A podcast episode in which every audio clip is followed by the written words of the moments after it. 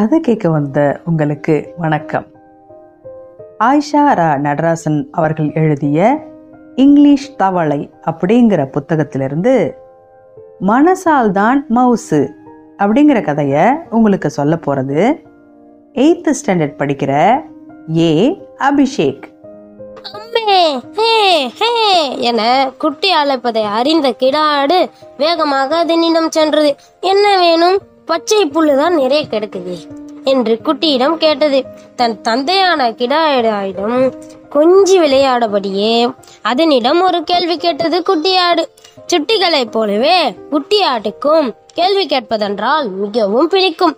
ஏப்பா நம்ம எல்லாம் கருப்பாடுகள் தானே. ஆனா மனுஷங்களை ஏன் வெள்ளாடுன்னு நம்ம சொல்றாங்க.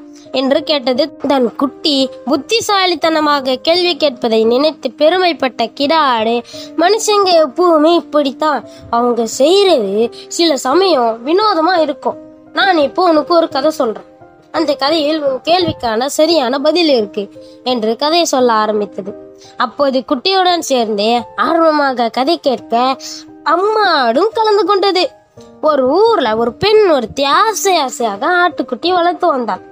முன்னே போலவே அதுவும் கருப்பு ஆட்டுக்குட்டி தான் அந்த ஆட்டுக்குட்டியை விட்டு அவள் எப்போதுமே பிரிய மாட்டாள். அந்த பெண்ணுக்கு ஒரு தம்பி இருந்தான். அவன் பொல்லாதவன். அவனுக்கு அந்த ஆட்டுக்குட்டி கண்டாலே பிடிக்காது. ஒரு முறை ஆட்டுக்குட்டியை அவிழ்த்து விட்டு விட்டான்.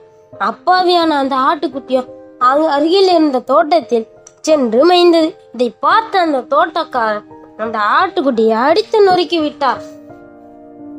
வழி தாங்க முடியாமல் ஆட்டுக்குட்டியும் அழுது கொண்டே வீடு வந்து சேர்ந்தது. இது போன்ற சம்பவம் மீண்டும் நடந்தது. ஒரு நாள் அந்த பெண் ஆட்டுக்குட்டியை வரப்பு பகுதியில் கட்டி போட்டுவிட்டு நடவு வேலை செய்து கொண்டிருந்தாள் அருகில் இருந்த மரத்தில் மதிய சாப்பாட்டை மாட்டி விட்டு வைத்திருந்தாள்.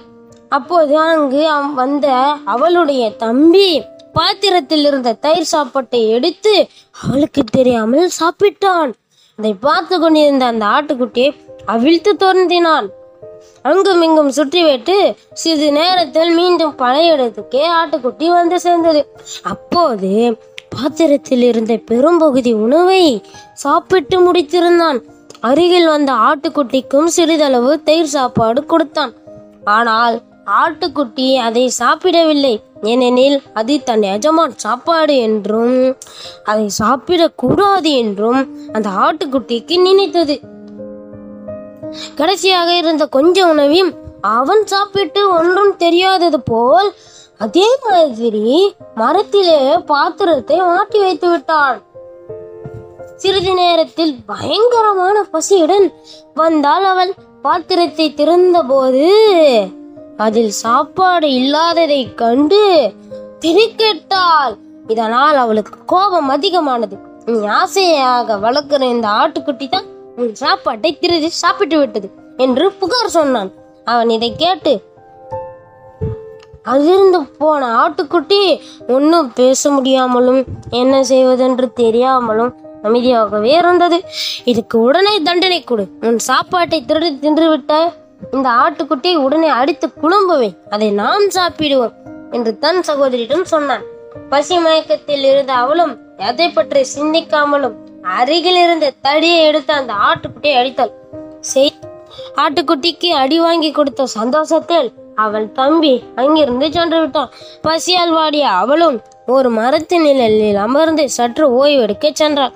அப்போதுதான் அவளுக்கு ஒரு விஷயம் தெரிய வந்தது. அதாவது அந்த மரத்துக்கு அடியில் தயிர் சாப்பாடு சிந்தி கிடந்தது.